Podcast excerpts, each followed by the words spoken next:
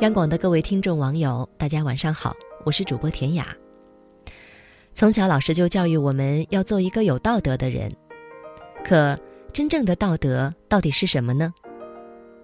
道德是用来约束有错的人，而不是用来禁锢无辜的人。制定自己的准则去绑架别人的道德，这会是一种畸形的价值观。今天呢，我想跟大家来分享这样一篇文章。题目是：对不起，我没有义务为你买单。最近去北京出差，回来的时候订的晚上的卧铺票，打算在车上好好睡一觉，因为第二天还有工作。刚迷迷糊糊要睡着，火车在中途停靠，一位四十多岁的女性带着一个小孩走了过来，直接把我推醒，让我换到上铺去。将我睡的下铺要让给他们。突然被吵醒，心情并不好，而且好不容易抢到宽敞一点的下铺，我并不想换，于是就拒绝了。然而，我的拒绝却似乎立刻激怒了这位妇女，她将包往地上一扔，说道：“你换一下怎么了？我带小孩子不方便啊。你这个小姑娘。”年纪轻轻，咋没个好心眼儿呢？我家孩子这么小，睡上铺，万一摔下来可怎么办？当时我就懵了。他见没有得到回应，便一直在吵闹，将整个隔间的人都给吵醒过来。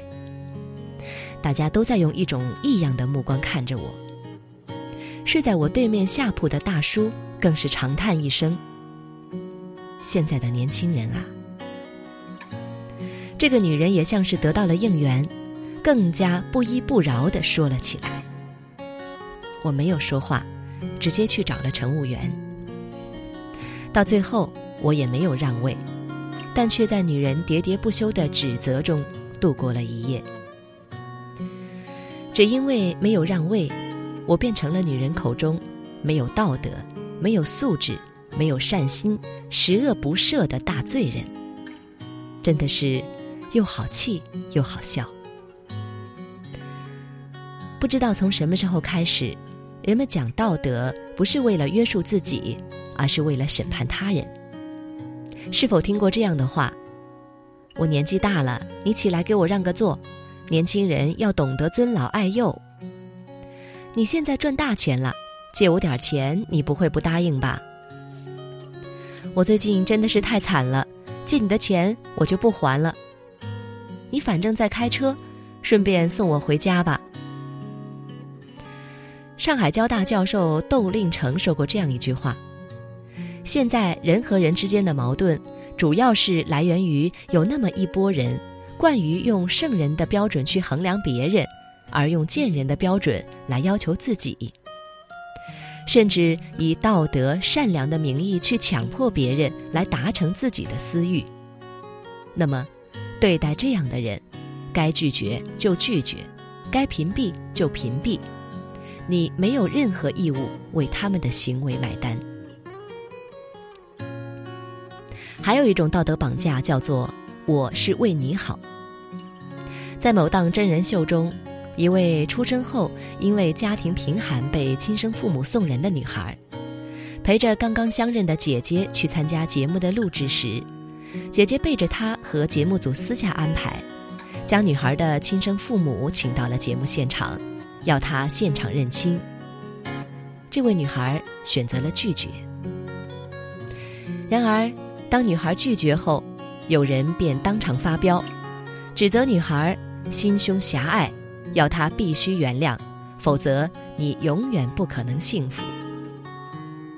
这听上去好像和亲生父母相认是为了你好，为了你幸福。但是他们真的考虑过这位女孩的隐私和感受吗？生活中常常听到这样的话：“学什么美术啊，以后工作都找不到。听我的，学会计，我都是为了你好，以后你就知道了。”那个男人没房没车，你以后跟着他肯定是要受苦的。为了你好，赶紧分手吧。在外面折腾干什么呀？回来考个公务员，又稳定又舒服。我这是为你好，我都是为了你好。你要赶紧结婚，再大两岁结婚就难了。打着为你好的名义，越过界去干涉他人的人生，要求他人不断的牺牲来满足他们的期望。说到底，这就是以爱的名义行着伤害之实。遇到那些以爱之名的道德绑架，请一定坚持自己内心的原则，不要把自己置于为别人而活的境地。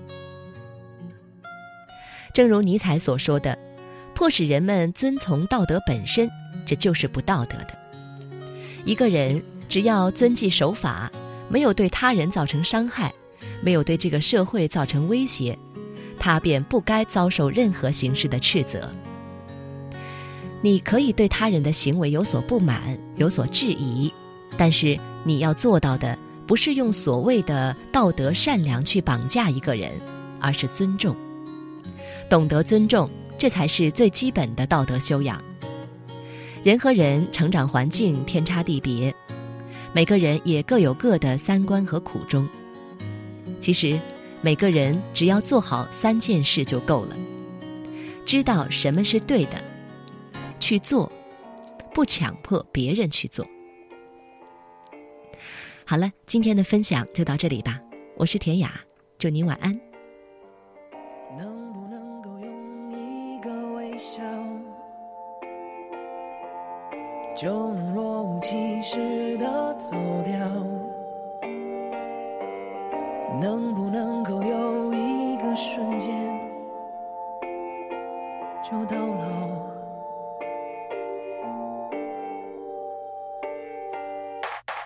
一个人一生能有多少？